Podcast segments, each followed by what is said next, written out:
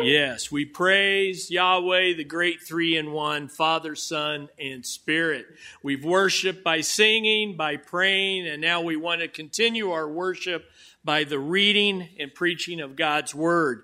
If you turn your Bibles to our scripture reading, Romans 6, Romans 6, 1 through 10. If you need a Pew Bible, it's there in front of you, page 1120. If you don't have a Bible, feel free to take that Pew Bible and make it your own. Romans 6, verse 1. What shall we say then? Are we to continue in sin that grace may abound? By no means. How can we who died to sin still live in it? Do you not know that all of us who have been baptized into Christ Jesus were baptized into his death? We were buried, therefore, with him by baptism into death, in order that, just as Christ was raised from the dead by the glory of the Father, we too might walk in newness of life. For if we have been united with him in a death like his, we shall certainly be united with him in a resurrection like his. We know that our old self was crucified with him in order that the body of sin might be brought to nothing, so that we would no longer be enslaved to sin. For one who has died has been set free from sin. Now, if we have died with Christ, we believe that we will also live with him. We know that Christ, being raised from the dead, will never die again. Death no longer has dominion over him. For the death he died, he died to sin once for all, but the life he lives, he lives to God. So you also must consider yourselves dead to sin and alive to God in Christ Jesus. Amen. Let's pray. Father, we're overwhelmed by the grace of the gospel. We're overwhelmed that the Christianity is not spelled do, it's spelled done because in your Son, all has been accomplished a death to sin and a resurrection life and a resurrection power to no longer sin. Father, open our hearts by that same grace to not only read these words, but to understand them and not merely understand them, but to apply them to our lives so that we too may walk in newness of life. To your glory we pray in Jesus' name. Amen. Well, good morning. Welcome. It sounds like you got an extra hour of sleep, or how many lost an extra hour of sleep? You really didn't take advantage of it. Whatever the case might be for you, I'm glad you're here this morning. I'm glad that we can continue this morning in our series, Rediscover the Church, that we began last Sunday, and I'm glad you're here to be part of lesson number two, sermon number two, whatever you want to call it, as we are discovering or rediscovering perhaps some of the essentials to what it means to function as a church body here at LifeBridge. Listen, as followers of Jesus Christ, joined together here in this local church, we don't want to do church our own way which we are often prone to do according to what's popular in our culture. We want to do rather God do church God's way. And we want to do it according to His Word. We want to do it for His glory and even for our good. And if you were with us last Sunday, we discovered that church membership is God's wonderful, glorious design for every follower of Jesus Christ. And today we're going to rediscover the church ordinances. Now, that topic may not sound particularly thrilling to you. In fact, when most people hear that, they don't typically think to themselves, I don't know how many of you did just a minute ago, yay, church ordinances. Man, this is going to be awesome this morning. So glad I came. Instead, most people probably think church ordinances. What is that? And what difference does it make for my life today? Well, here's what I want to do in this message this morning is I actually I want to show you that the church ordinances are rather extremely significant for your life and our life together as a church family. So before we go any further, we probably ought to stop and answer the question, what are the ordinances of the church? Notice this in your notes coming up on the screen here behind me. There are actually two ordinances of the church. One is believers' baptism, and the other one is the Lord's Supper. And here's the thing with both of them they are visible reminders of the gospel of Jesus Christ to us. And so they are gifts from God to us as a church family, as a church body. They are His visible reminders that He's given to us. Now, we use the word ordinance there. What does that mean? An ordinance, that word just means a prescribed practice. In other words, it's an activity that God has told us to do when we come together as a church body. Now, sometimes these ordinances are referred to as, as sacraments, and some of you may have backgrounds which uh, your, your church tradition or background, you maybe even use the word sacraments, and that word just means sacred in Latin. And by all, yes, indeed, listen, the ordinances are sacred, by the way. They are very sacred. So it's not necessarily a bad word to use, but the reason that, that at least we here at LifeBridge, we choose to avoid the word sacraments is that because some other church denominations have somewhat hijacked that word and, and they've used it in a way that it tends to have a connotation. And we would even say a misunderstanding that baptism and the Lord's Supper has a means of saving you. And we don't believe that that's what the Bible teaches. And so, therefore, we don't use the word sacraments. We, we choose the word, the word ordinances to describe baptism and to describe communion, since they are activities that are ordained by Jesus Christ.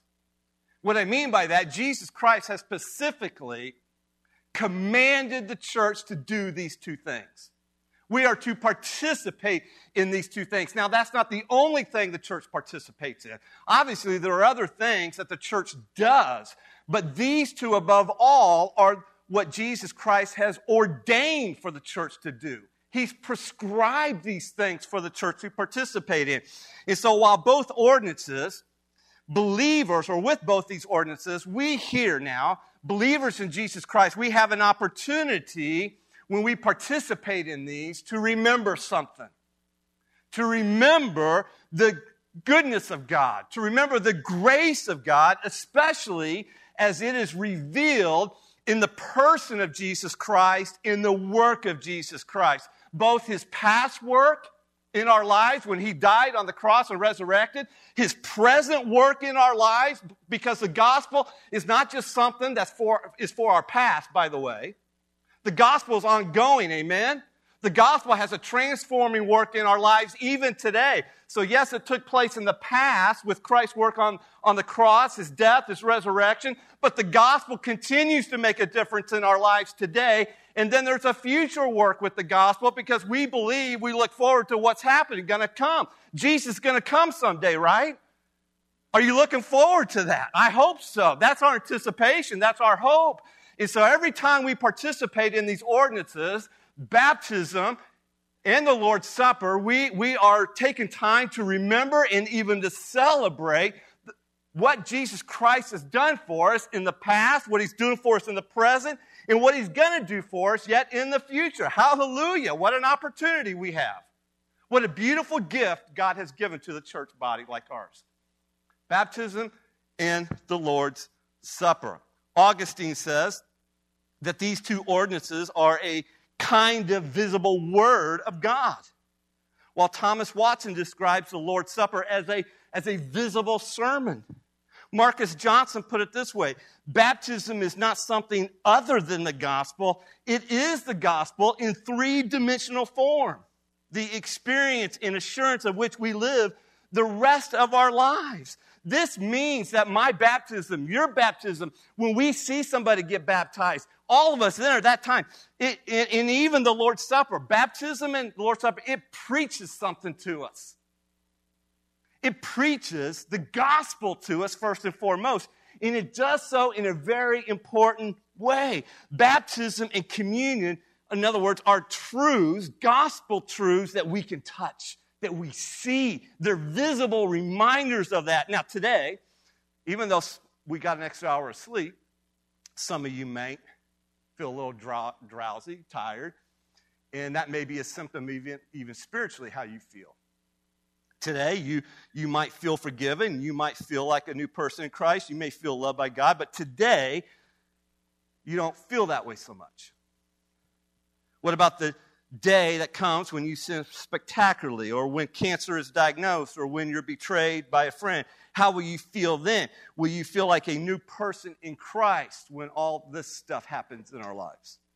You see, a hope that is built on our feelings, built on our circumstances, is a hope that is built on a very shaky ground. It will not survive the storms of life, and we all go through storms of life. And so while one day we may feel rather confident in our faith, another day we may not feel so confident. In fact, we may struggle. We may have doubts. We may have discouragement. Or as Calvin says, the ordinances are an outward sign by which the Lord seals on our consciences the promises of his goodwill toward us in order to sustain the weakness of our faith. You see, our hope is built on the promises of God. And so, God, in His kindness, knowing how frail we are, knowing how battered in life we can be, He has also given us His promises in the water, in the bread, and in the wine. And He's done so because God loves us. And He wants us to be confident in that love and in the promises he has given us in the gospel of Jesus Christ. And so it's important from the beginning here that we understand this, that we grab hold of this, that these two ordinances of the church, baptism and communion, they are visible reminders of God's glorious, wonderful promise to us in the gospel of Jesus Christ. A past promise, a present promise, and still yet a future promise. Now, as you can see, uh, we don't have a text today. We, Chris read a text to us, but in this series, this is somewhat called a topical series in the sense that we're not going expositionally through a book of the Bible like we normally do. So there are a lot of different passages of Scripture we're going to be referring to here this morning. And so I invite you to open your Bibles. I hope you have your Bible. If you don't, to use a Pew Bible there in front of you. And I invite you to get that ready and to, when we allude to different texts, to turn there, look at it for yourself. Because here's the thing I don't want you to just take my word for what I'm getting ready to say here this morning. We ought to be taking God's word. This is what God has to say to us, okay? So let's start with Acts chapter 2. Acts chapter 2, if you want to turn there, which describes the beginning of the New Testament church. Now, here's the background Jesus has just died on the cross, he's risen from the grave, and he is now ascended into heaven. And when he ascended into heaven, he promised that his spirit would come. And here in Acts chapter 2, that's exactly what happens at Pentecost. The Holy Spirit comes down. And as a result of that, one of the apostles, this guy by the name of Peter, man, he is empowered by the Holy Spirit and he stands up and he begins to preach. You know what he preaches about? None other than Jesus Christ. He preaches the gospel of Jesus Christ.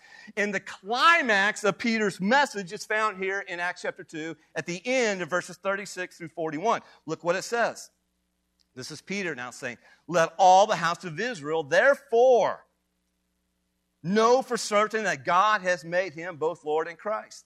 This Jesus whom you crucified. Now, when they heard this, they were cut to the heart and, so, and said to Peter and the rest of the apostles, Brothers, what shall we do?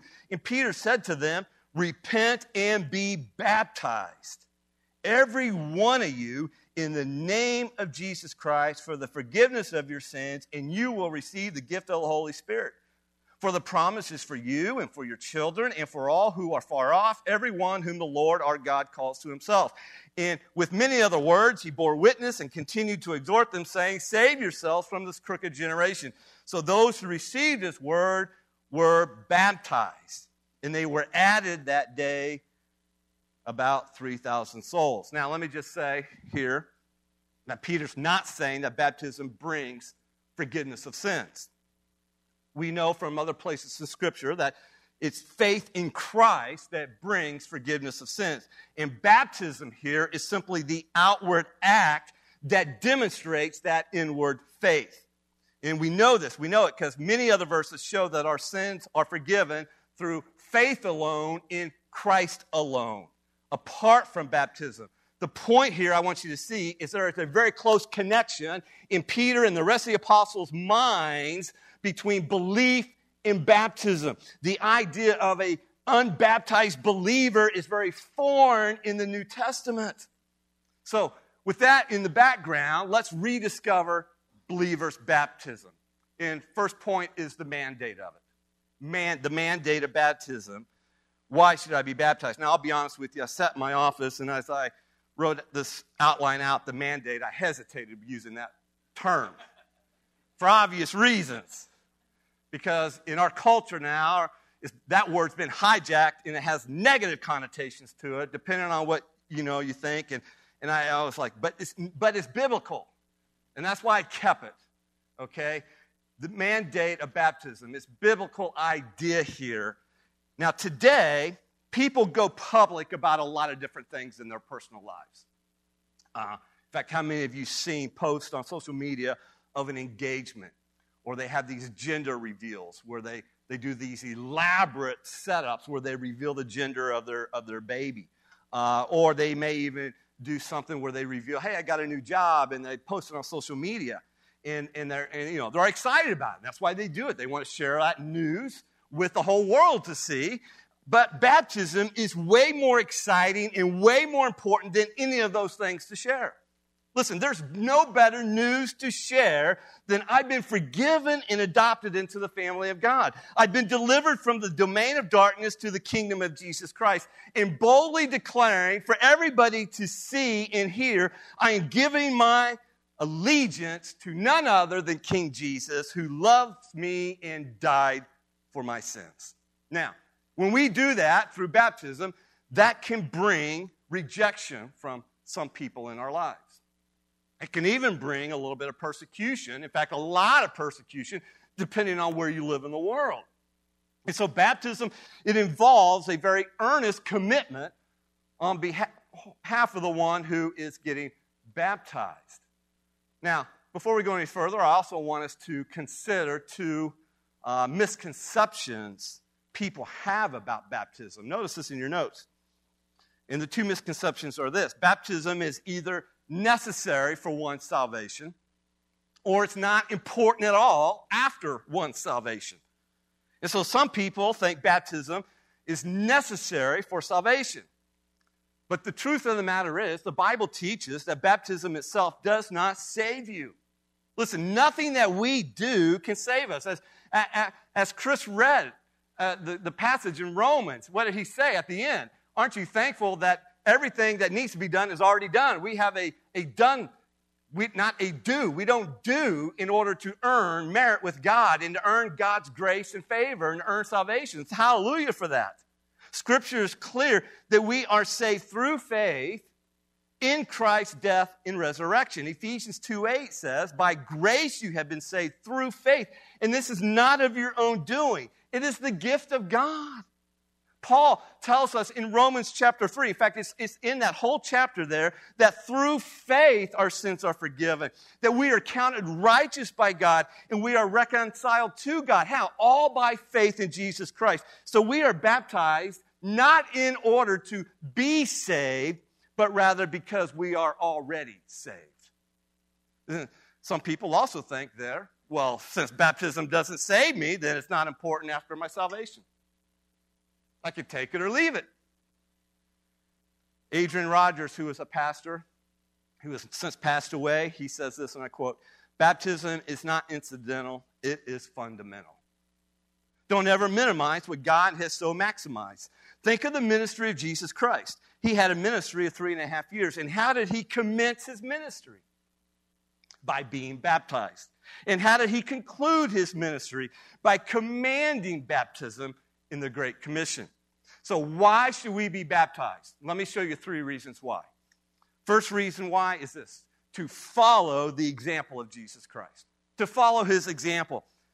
As Adrian Rogers already alluded to, Jesus began his public ministry by being baptized. We see this in Matthew chapter 3 specifically. If you want to turn there, look at it with me. Matthew chapter 3, verses 13 through 17. And look what it says here. Then Jesus came from Galilee to the Jordan to John to be baptized by him. John would have prevented him, saying, I need to be baptized by you, and do you come to me? But Jesus answered him, Let it be so now, for thus it is fitting for us to fulfill all righteousness. And then he consented. And when Jesus was baptized, immediately he went up from the water, and behold, the heavens were opened to him, and he saw the Spirit of God descending like a dove and coming to rest on him. And behold, a voice from heaven said, This is my beloved Son with whom I am well pleased. Now, here in Matthew 3, baptism is a picture of repentance or turning from sin. John the Baptist is coming on the scene here, and he's preparing the way for the Messiah, Jesus Christ. Jesus obviously was sinless. He had no sin that he needed to repent of. So, why is Jesus being baptized? Well, the short answer is this Jesus is simply giving us an example of righteousness to all who would follow him. In other words, he, he's identifying with us. He's identifying with people who need to repent of this, their sin and who will repent of their sin and trust Him as their Savior and Lord. And so the first reason that we should be baptized is to follow Jesus' example. Listen, in his baptism, he identified with you and I. And in our baptism, we are identifying ourselves with him. The second reason is to obey the command of Christ. So the first reason is to follow the example of Christ. The second reason is to obey the command of Christ. You say, which command? With the command that Jesus gives us at the end of the book of Matthew, at the end of his ministry, his time here on earth. Look what it says in Matthew 28, verses 19 through 20. This is known as the Great Commission passage of Scripture. And Jesus is telling his disciples and all of the rest of the followers of Jesus Christ in the days to come. He says, Go therefore and make disciples of all nations. How? Baptizing them in the name of the Father and of the Son and of the Holy Spirit, teaching them to observe all that I have commanded you. And so, according to Jesus, we make disciples by baptizing true believers in Jesus Christ and then teaching them to obey all that Jesus has commanded. This is why we see in the book of Acts everyone who puts their faith in Jesus Christ is being baptized because Jesus commanded it. And now the apostles are following through on Jesus' command here. People are obeying the command. And so don't miss this. Baptism, it is an issue, an obedience issue for every Christian. It's the first act of obedience after one believes in Jesus Christ to Jesus now as our Savior and King. Which means not to be baptized is to live in disobedience of Jesus Christ. And so, if you're here this morning, if you're watching online even, and you are a Christian, that is, you have placed your faith and trust in Jesus Christ for your salvation, and you have yet to be baptized, then I encourage you, you need to follow the example of Jesus Christ, and you need to obey the command of Jesus Christ and be baptized. And so, the first two reasons why we should be baptized is, is to follow our Savior and King, do what He did, since we're followers of Jesus Christ, we follow his example. And one of those examples is to be baptized. And not only that, but to obey him. He is our king now. We owe allegiance to him. And so we obey everything he commands us. And the first act of obedience is baptism. But there's also a third reason that is to show your faith in Christ. Baptism is more than just a command to obey. Listen, it's an opportunity to show one's faith in Jesus Christ. In other words, baptism is how you go on record as a Christian. It's how you publicly profess your faith in and submission to Jesus Christ. It's like the believers did in Acts 18 8, where it says, And many of the Corinthians hearing, and what did they hear? They heard the gospel of Jesus Christ and believed in it. And then it says, And they were baptized. You see, baptism is where our faith in Christ goes public. It's where we publicly identify as a disciple, a follower of Jesus. When we get baptized, we are essentially putting on a jersey that says, Team Jesus. Man, I am playing by His rules. I am following His commands in the community of His church. And by the way, it is obvious when somebody gets baptized, right? Everybody sees it. I mean, you get soaked, and everyone present sees you disappear under the water and reappear up out of the water. And that's why the Apostle Paul singles out baptism as a sign of conversion in Colossians chapter 2. But what's interesting, he doesn't just refer to baptism there. He actually says in verse 12, in which you were also raised with him through faith. And so Paul assumes here that faith was present at the time of one's baptism. Why? Because faith in Christ is the reason for one's baptism. Now, just so there's no misunderstanding here, does the act of being baptized make someone a Christian? Great answer. Thank you. Think of it this way. If I go up here and I show you the baptismal, and I, let's say I forgot to empty it, and so I'm showing it to you, and you accidentally fall in down the stairs and you get all wet, are you now all of a sudden a Christian if you weren't already? Does that make you a believer in Jesus Christ? No, clearly not. Just as putting on a wedding ring on your finger doesn't make you married automatically. Listen, if my boys, if I have my, my, uh, you know, my wedding ring on my dresser, and my boys, when they were small, if they came and played with it and put it on their fingers, does that mean, oh, Tyler, you're now all of a sudden married at seven years old? Well, of course not. We know that's crazy, right? Listen, it's in a wedding ceremony that the exchanging of the rings is the visible symbol of commitment that's made between the bride and the groom. And now, what do they do after that ceremony? They wear those rings as a sign of their covenant love to one another. And likewise, baptism, it doesn't make you a Christian. It simply shows that you are already a Christian through faith in Jesus Christ. And now you are committed to living for Him, to following Him, and obeying all that He's commanded us to do. Think of it this way How do you prove you're a Christian? Is it by what you say? Well, that's the beginning of it. You prove you're a Christian you, by you obey Christ's commands. That's what Jesus himself said. And his first command is what? To be baptized. So when we believe in Jesus, we should have the same attitude, the same response as the Ethiopian eunuch who when he believed the gospel, he asked Philip in Acts 8:36, listen, he just got saved. What prevents me now from getting baptized? What prevents me? And Philip's like, nothing. You know what they did next? Philip baptized him. That should be our joy. That should be our same response after receiving Christ as our Savior and Lord, our King. Our response should be I now want to follow Jesus Christ and I want to show the world I want to follow him in baptism.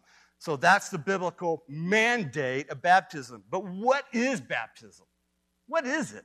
Well, that brings us to number two the meaning of baptism. The meaning. What is baptism? Well, baptism is so much more than just getting wet, even in a fun way. And I'm all for fun. But as one pastor shared, how years ago controversy erupted when a large megachurch installed a fire truck baptistry in their children's area complete with sirens and confetti cannon that went off when children were baptized. And to which he said to that, somewhere in Europe, our Baptist forefathers were turning over in their graves with each blast of the cannon. Now, I'm all for fun, and believe me, when we baptize, it's a celebration. But a fire truck baptistry Yeah, probably not the best way to communicate the meaning of baptism. So, what is the meaning of baptism? While there are numerous definitions, I like how Bobby Jamieson defines baptism in his book, Understanding Baptism. Here's what he says, and I quote Baptism is a church's act of affirming and portraying a believer's union with Christ by immersing him or her in water. And it's a believer's act of publicly committing him or herself to Christ and his people, thereby uniting a believer to the church and marking off him or her to the world. Now, that's a great definition. I love it. It's a mouthful. So let me kind of break it down and add what my, you know, more biblical, not more, but other biblical aspects to it here. And so what I want to do is give you a three part definition. And it's all centered around these three words. So think of it this way baptism is about celebration, it's about an illustration, it's about identification. Here's what I mean by that baptism, number one, is a joyful celebration of the grace of Jesus Christ. Listen, every time a person enters into a new life with Jesus Christ, the Bible tells us in Luke chapter 15 that all of heaven rejoices. They throw a party, and it's a celebration. And baptism is a celebration for the church when somebody receives Christ. It is a celebration of God's grace in the life of the believer. More specifically, baptism is a celebration of the grace of Jesus Christ that has occurred in salvation in that person's life. Baptism is a physical celebration of that spiritual transformation. Think about God's grace in Jesus Christ. Jesus died on the cross, and he did so as our substitute. Amen? But he didn't stay dead. He rose again from the grave as our Savior and Lord. And one day he is coming back as our King. Baptism is a celebration of that reality now applied to our hearts. And so when someone is baptized, they are not being made right with God. They are celebrating that reality and that they have already been made right before God through faith in Jesus Christ. It's a celebration. Baptism is a celebration of the wonderful, amazing grace of Jesus Christ applied in that person's life. Number two, baptism is a visible illustration of the gospel of Jesus Christ. Baptism is a picture of the gospel's application in one's life. That this person has turned from sin and they have turned to Jesus Christ as their Lord and Savior. But baptism doesn't just affirm those realities, it actually portrays those realities. Think of Jesus Christ dying, being buried, and rising again. Baptism visibly illustrates our union with this death, burial, and resurrection when we are plunged into the water and we come up out of the water. This is what the Apostle Paul is referring to in Romans chapter 6 that Pastor Chris read for us. Notice a couple of verses specifically, though, in it verses 3 and 4. Look what Paul writes. He says, Do you not know that all of us who have been baptized into Christ Jesus were baptized into his death? We were buried, therefore, with him by baptism into death, in order that, just as Christ was raised from the dead by the glory of the Father, we too might walk in newness of life. So think through this. Think about how the gospel is illustrated in baptism. As we are plunged beneath the waters, what are we illustrating? We're illustrating that our old self, that was enslaved to sin has now died in the death of Jesus Christ. And listen, we don't stay under the water for very long, do we? For obvious reasons. Even if you lose your footing and I try to dunk you, we try to quickly get you back up out of the water. But mainly we do so because Jesus didn't stay in the grave for very long. And so as we are raised up out of the waters, we are illustrating that our new self, freed from sin and death, has now been raised in the resurrection of Jesus Christ. Just as Jesus has been raised from the dead, we now have been raised to do something. We've been raised to walk as followers of Christ. Or in the words of the Apostle Paul, we've been raised to an entirely new life. We've been raised to newness of Jesus Christ. We are a new creation. And so we come up out of the water signifying, man, I am not the same person as before Jesus Christ intervened and radically transformed me. I am different. And baptism illustrates that in a glorious way. But number three, baptism is also a public identification. It's a public identification with the person of Christ and the people of Christ. Now, if the meaning of baptism had to be summarized in one word, this is the word I would use. So, if you only had an elevator conversation with somebody, what is baptism? And you're on the first floor, Bill, and you're going up to floor number five, this would be the word I would use first and talk about this. This is the meaning of baptism identification. Baptism speaks primarily of public identification with Jesus Christ and his church. If I may quote Bobby Jamieson again, he writes, Baptism is how you publicly identify yourself with Jesus and his people. It is how you visibly signify that you are united to Christ in his death, burial, and resurrection. It is how you become identified before the church in the world as one who belongs to the triune God. It is how you publicly embrace Jesus as your Savior and submit to Him as your Lord. How important is your baptism? It is super important. It is your public identification with Jesus Christ, your Savior and your King and His people, the body of Jesus Christ, His church. And in order to respond to the gospel, we are commanded to turn to Jesus inwardly and outwardly. And the outward declares the inward. Baptism is performed publicly, not privately. Think about it again in Acts chapter 2. Those who repented and were baptized. All those people that day stepped forward from the crowd to be baptized publicly were marking themselves off as followers of Jesus Christ. And that's exactly what Jesus wants from us. He wants followers everybody can see followers the whole world can see. Jesus said in Matthew chapter 10, verses 32 and 33 So everyone who acknowledges me before men, I will also acknowledge before my Father who is in heaven. But whoever denies me before men, I will also deny before my Father who is in heaven. Listen, folks, there is no such thing as secret disciples of Jesus Christ in the New Testament. There just isn't. You won't find it. Read through the New Testament yourself.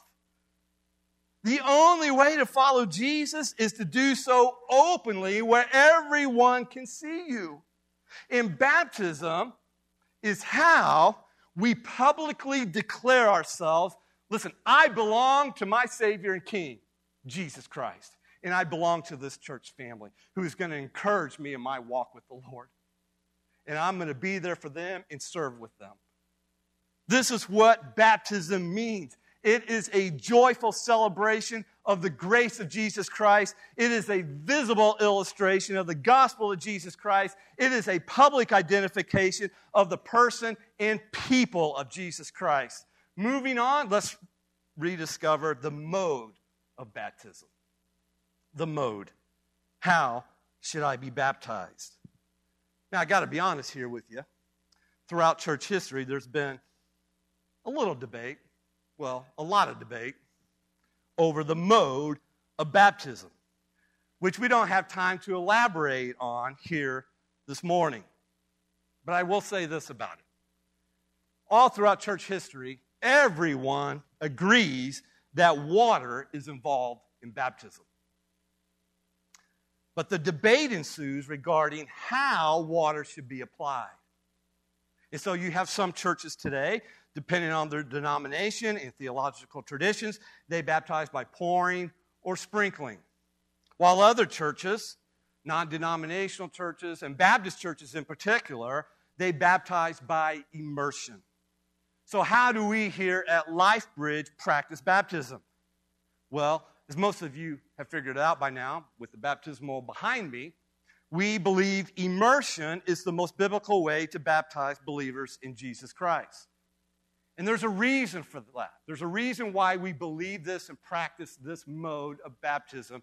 In fact, we practice baptism by immersion in light of the following three considerations. First of all, baptism in the Greek.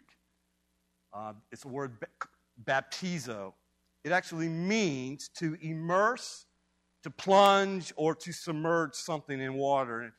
Later on, this Greek word became a technical term that referred specifically to the Christian ordinance of baptism. So that's the first reason why. The second reason why we practice immersion is we believe baptism by immersion best pictures the symbolism of being buried with Christ and raised with Christ. Now, whether someone is buried below ground or above ground, the symbolism of a burial is still that of being placed under something. Likewise, resurrection is accomplished by coming up out of something, whether it's a grave or a tomb. And so immersion best symbolizes this reality by placing the believer underwater and bringing them up out of the water. And then the third reason we believe this is because baptism by immersion is consistently portrayed by examples of baptism in Scripture. In fact, you realize that the most common biblical language associated with baptism in the New Testament is this going into the water and coming up out of the water. Take John the Baptist, for example. He wasn't just standing on the shore of the Jordan River with a cup in hand, pouring his cup of water over people. No way. John the Baptist took people into the Jordan River. He brought them into that river and he dumped them. In fact, that's how he got his name. You ever wonder that? John the Baptist. We might say John the Baptizer, or if you want, John the Dunker. In fact, we are told in John chapter 3, verse 23, that John also was baptizing at a different river Aenon near Salim. Why? Because the water there was plentiful, it says. And people were coming and being baptized. Now, you don't need water that's plentiful if you're just going to sprinkle them or pour water on top of them. The reason you need plentiful water is so you can submerge them. You can immerse them under the water and bring them up out of the water. Take the example of Jesus Christ that we just read in Matthew 3:16. It says, "And when Jesus was baptized, immediately he went up from the water." Also implying that he was already down into the water. How about the example of the Ethiopian eunuch in Acts chapter 8, 38 and 39? It says, And he commanded the chariot to stop. And they both went down into the water, Philip and the eunuch, and he baptized them. And when they came up out of the water, the Spirit of the Lord carried Philip away, and the eunuch saw him no more, and he went on his way rejoicing.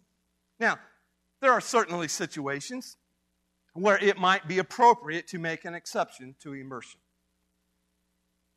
For example, maybe for physical reasons, it is just impossible for a person to, to get up here, walk down these stairs into the baptismal, and get baptized. And yet they want to follow the Lord's example. They want to obey the, the command of the Lord and be baptized. So, what do we do as a church? I think then we would want to do all that we can to facilitate that person's baptism, however best that may be, while understanding at the same time that immersion is the most biblical way to baptize in practice and in principle. Now, quickly, two more questions. Two more questions. Who should be baptized? That's an important question to answer.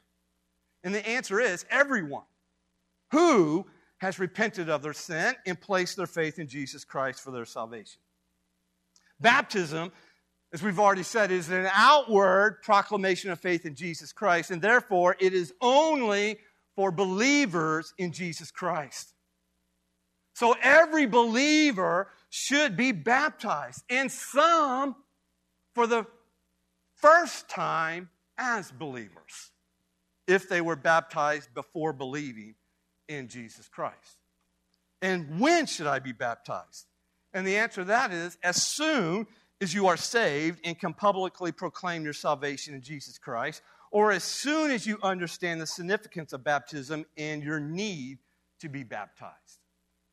Now, why does all this matter? Let me come to the yes, but so what question and answer that for us here. Why is baptism so important for me as a believer in Jesus Christ? Here's the reason why. Notice this in your notes. Baptism points us to the promise of Christ in the gospel, and that promise strengthens our faith in life. There was a period in his life when the great reformer, who I think the New Life class is studying this man, guy by the name of Martin Luther. And there was a period in his life where he was hiding from persecution in a castle. The established church had rejected him, they had labeled him a heretic, and so it was a rather dark time in Martin Luther's life. In fact, so much so that he struggled with personal doubt and discouragement in his Christian life. Luther even said that the devil came to him every night to dispute with him. In fact, on one occasion, it is said that he threw an ink pot across the room at the devil. I'll let you think of that what you want. But another strategy that Martin Luther had was to do this. He would actually shout in his room, Satan, I am baptized. I have left your wilderness. You have no more jurisdiction.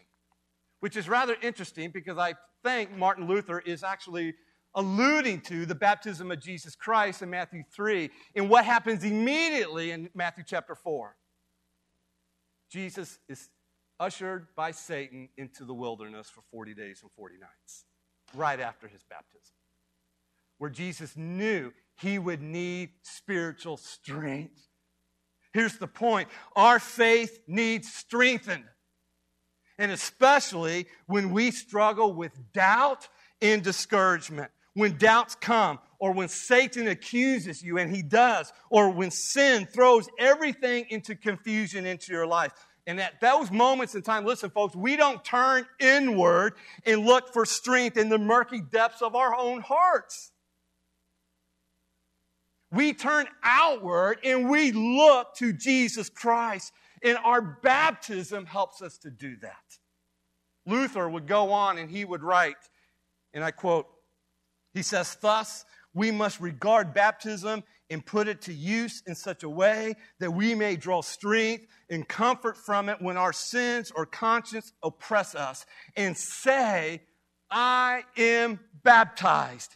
And if I have been baptized, I have the promise that I shall be saved and have eternal life, both in soul and body. Now, of course, wandering around your room shouting, I'm baptized, it's not enough to save you if you do not have faith in Jesus Christ.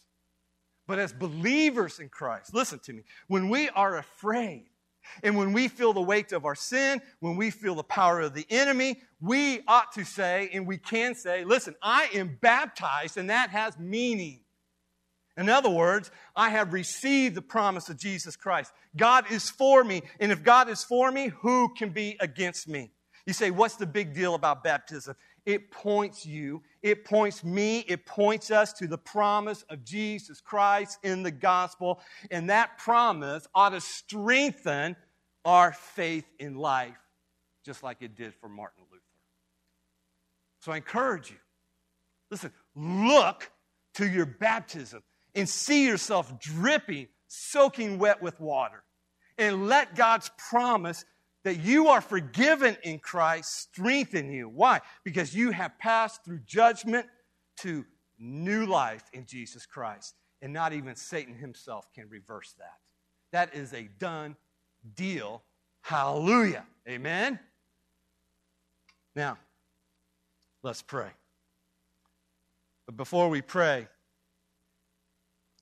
if you're a believer, I want to invite you to follow and obey the Lord in baptism if you haven't already. And so before you leave here this morning, let us know of your interest by filling out the connection card. And if you're not a believer in Jesus Christ here this morning, but you're exploring Christianity, listen, we'd, we'd love to talk with you. We'd love to help you, show you passages of Scripture of what it means to believe in Christ, how to know for sure that when you die, where your eternal destiny is, how to have the, the joy of salvation in this life today, now, what it means to follow Christ. So reach out to us. Let us help you in that manner as well. Heavenly Father, we do thank you so much for your, your wonderful gift of these two ordinances, and specifically here, baptism. Lord, we thank you for your example for us and, and even how you've commanded us to do this. And Lord, it has meaning, it has significance. May we look at our own baptism as a, as a just as a, as a tool that strengthens and bolsters our faith because of what it means and our understanding of it. And Lord, perhaps there's some here today who are believers but have yet to obey you. May you convict them. May they uh, take that next step of obedience and being baptized. Lord, those that maybe don't know you yet, may you convict them of their need for the Savior, Jesus Christ, knowing that their only hope in life is, is found in Him. We pray this in your Son's name. Amen. Well, this morning, again, before we stand and sing and close out our service, we want to present to you and celebrate as well two, uh, actually, three more members uh, for church membership here at LifeBridge. So I'm going to invite Norma Webb and uh, Dan and Kathy Allen. Why don't you guys come on up and stand here at the front? And uh, I'm so excited for these three people to join our church in membership. They, they have completed our new members class. And after talking with them, they listen, they are confident, they are for sure. They know Jesus Christ as Lord and Savior and been baptized and, and want to commit themselves to our church family. And uh, we're excited about that. Are you say amen and welcome them? And uh, and so they're both coming from other churches and transfer of letter. And uh, Norma here is coming from the warm state of Florida. Yes, and uh, for those of you who don't know, this is Kim Adrian's mother, and uh, she's been up here for a little over a year now, I think. And, uh, and so we're just we're excited to have you join us officially. And this is Dan and Kathy Allen, who used so Kathy used to live here in Kansas City. Actually, they used to be part of our church family many, many, many years ago. And then they, she migrated out to California where she met Dan. And then they came back to the Midwest. And so we're excited to have you guys here, part of our church family as well. And so what they're committing to is, as we read last Sunday, our church covenant is that they will protect the unity of our church, they will share the responsibility of our church, they will serve the ministry of our church, they will support the testimony of our church, and they will safeguard the purity of our church and submit to the authority of our church. That's the membership covenant they're making. And of course, we are making that back to them in linking arms together as a church family here as one body in Jesus Christ. And so they'll be up here at the end of the service. Come by and welcome them and celebrate with them into our church family. All right, you guys can be seated right there. And the rest of us, why don't we stand? And, uh, well, you guys can remain standing. Uh, I don't know why I said be seated. So, and uh, we will sing and be dismissed here.